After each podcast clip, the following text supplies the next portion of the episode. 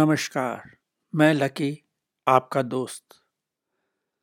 मैं लेकर आया हूँ अपनी कहानी मैली का सातवां और अंतिम भाग। इस सृष्टि के नियम अत्यंत कठिन, कठोर और निर्मम हैं। या तो आप खा रहे हैं, वरना आप खाए जा रहे हैं। काश भगवान ने हमारे अंदर भावनाएँ नहीं डाली होती, हमें दर्द नहीं बख्शा होता। हमें केवल एक यंत्र बनाया होता। यह दिल और दिमाग। हाँ यह दिल और दिमाग भी अजीब हैं। जब तक हम जीते हैं, हमें तरह तरह के सपने दिखाते हैं और हमारे जीने की उमंग बनाए रखते हैं। अब देखिए, जीने की उमंग मैली और डोबी को उतनी ही है जितनी जैकू को, लालू को आपको मुझको या उस लैपर्ड को। पर विधि का विधान देखिए, हर पल, हर लम्हा कुछ नया रंग दिखाता है। कौन कब साथ छोड़ रहा है और कैसे साथ छोड़ रहा है, यह आज भी एक आसमानी रहस्य बना हुआ है। दुख का अभाव सुख का अनुभव है या सुख का लक्ष्य दुख की उपेक्षा? यह तो इस बात पर निर्भर करता है कि आपकी सोच क्या है? आपकी परवरिश क्या है? और सबसे बड़ी बात, आपकी समस्या क्या है?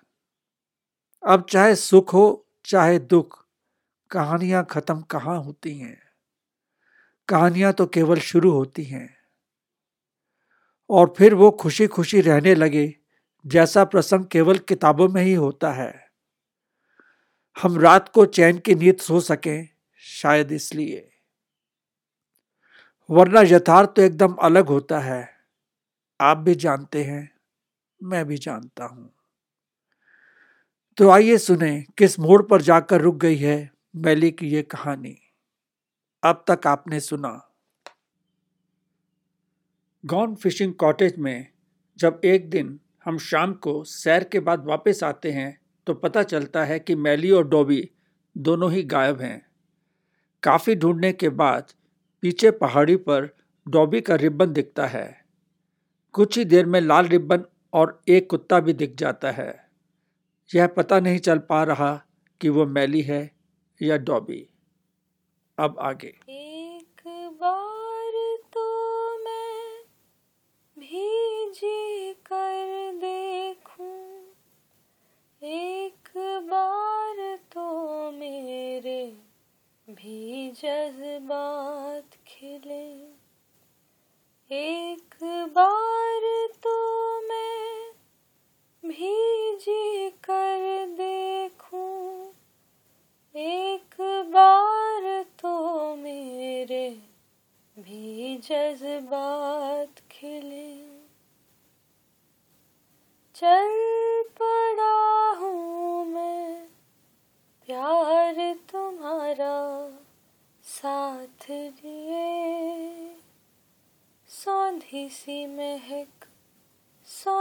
सी तुम्हारी याद लिए।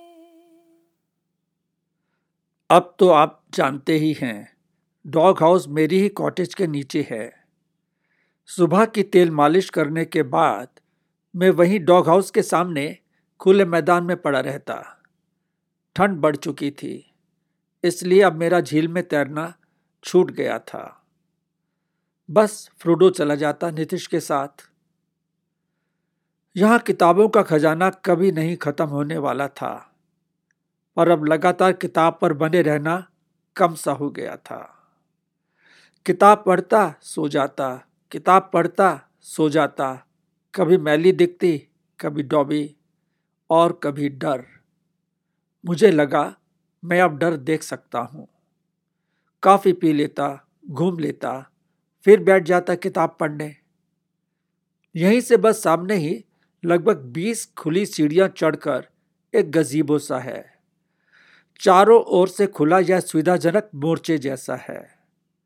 यह खाने का स्थान है जहाँ हम रोज ही दाल चावल का लंच करते। पहाड़ों में दाल चावल अमृत होता है। एक समय था मैं चावल के नाम से दूर भागता। सुबह शाम रोटी रोटी या फिर पराठा मलाई। समय के साथ साथ तौर तरीके रहन सहन टेस्ट सब बदल जाते हैं। जब भी हम लंच करते, मैली और डोबी वहीं पास में नीचे बैठे रहते। लालू तो बाहर ही निकल जाता हर सुबह। अगर पिछली शाम एक आशिक की तरह पिट के नहीं आया होता तो। और जैकू, जब से उसे पैरालिसिस हुआ है, जाने कि वो डरा डरा सा डॉग हाउस के आसपास ही घूमता रहता। खाना खाने के बाद मेरा बाकी दिन यही बीतता। यहाँ से मैं सामने की बर्फ़ से ढकी बर्फीली पहाड़ियाँ और खुले आसमान को आराम से देख सकता हूँ। दिन भर यहाँ धूप जाती ही नहीं। सर्दी में और क्या चाहिए आपको? पर आज हर दिन की तरह नहीं है। मैं किसको याद कर रहा हूँ? मैली को या डॉबी को? या फिर दोनों को? अगर मेरे सामने ये डॉबी बैठी है तो इसमें मैं मैली देख रहा हूँ। और अगर ये मैली है तो इसमें मैं डॉबी देख रहा हूँ। बचपन के दिनों में कई कई बार रिंकू मज़ाक के तौर पर मैली और डॉबी के रिबन बदल देता। जब डिम्पल देखती कि मैली बॉल के पीछे भाग रही है या डॉग बिस्किट खा रही है तो असमंजस में पड़ी बोलती, अरे रिंकू, मैंने मैली को डॉग बिस्किट खिला दिया। पीछे से रिंकू, तारा, पद्मा, उर्मिला, सिम्मू सब हंस पड़ते। डिम्पल समझ जाती और सबको डांट देती अपनी झीम छुपाने के लिए। यही कहानियाँ, यही किस्से तो रह गए थे सुनाने को। किसी को कुछ याद आ जाता, तभी मुझे बताने बैठ जाता। एक बार कोई वैक्सीन मैली को दो बार लगते लगते बच गई तो कभी डॉबी मैली का खाना भी खा गई। एक बार पॉटी मैली ने कर दी किचन के बाहर और जेल में डॉबी को जाना पड़ा। आज सुनो तो हँसी भी आ जाती और रोना भी। जैसे जैसे दोनों बड़ी होती गई, दोनों में फ़र्क करना कठिन सा होता गया। रूप, रंग, आदतें, चाल, ढाल, सब एक जैसा। अब कैसे पहचाने कि जो बेबी बचा है, वो मैली है या डॉबी? मैली के पैर में तिल था, पर अब तिल था भी या नहीं, यह पता लगाना असंभव था, क्योंकि तिल की जगह पर ही तो घाव था। पता नहीं कैसा खेल खेला था ऊपर वाले ने। जाने क्यों अब जाए ग्लूकोज बिस्किट और डॉग बिस्किट दोनों ही खाने लग गई थी। बॉल के पीछे बिल्कुल नहीं भागती, पर झील में भी जाने से डरती थी। कभी मैली लगती तो कभी डॉबी। कोई उसको डॉबी कहता तो कोई मैली, और वो किसी भी नाम से पुकारो, आ जाती। आज जब खाना खाकर मैंने नीचे देखा, मुझे लगा मैली बैठी है। मैं उसका लाल रिबन साफ़ देख सकता था। सामने ही डिम्पल खड़ी थी। मानो कुछ कहना चाह रही हो, पर उनके कहे बिना मैं सब समझ गया। जाते हो क्यों? रुक जाओ अभी।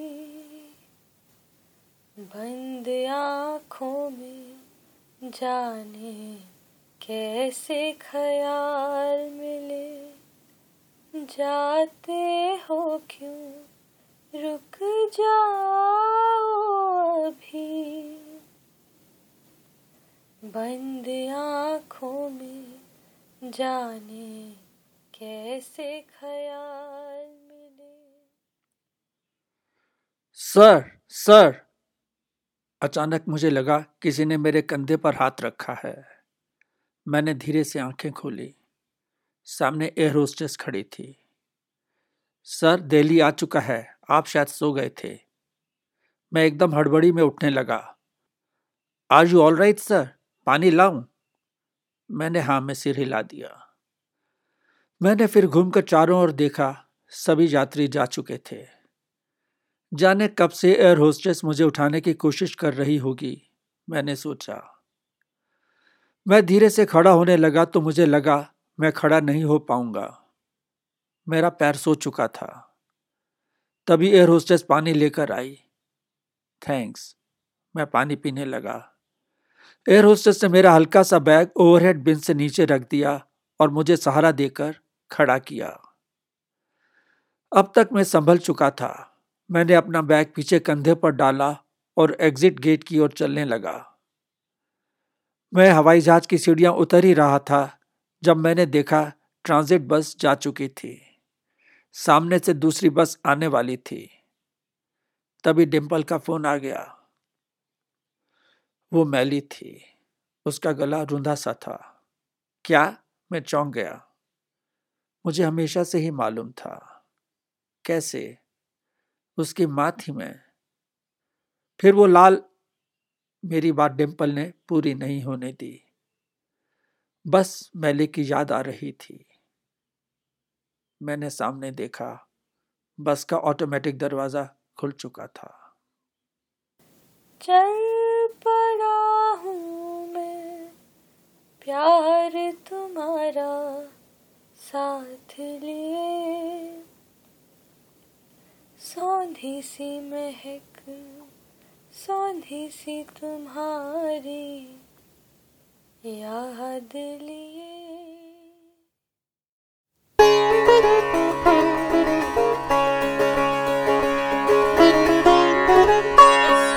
मेरे लिखे गाने को मधुर आवाज़ देने के लिए सकून का धन्यवाद।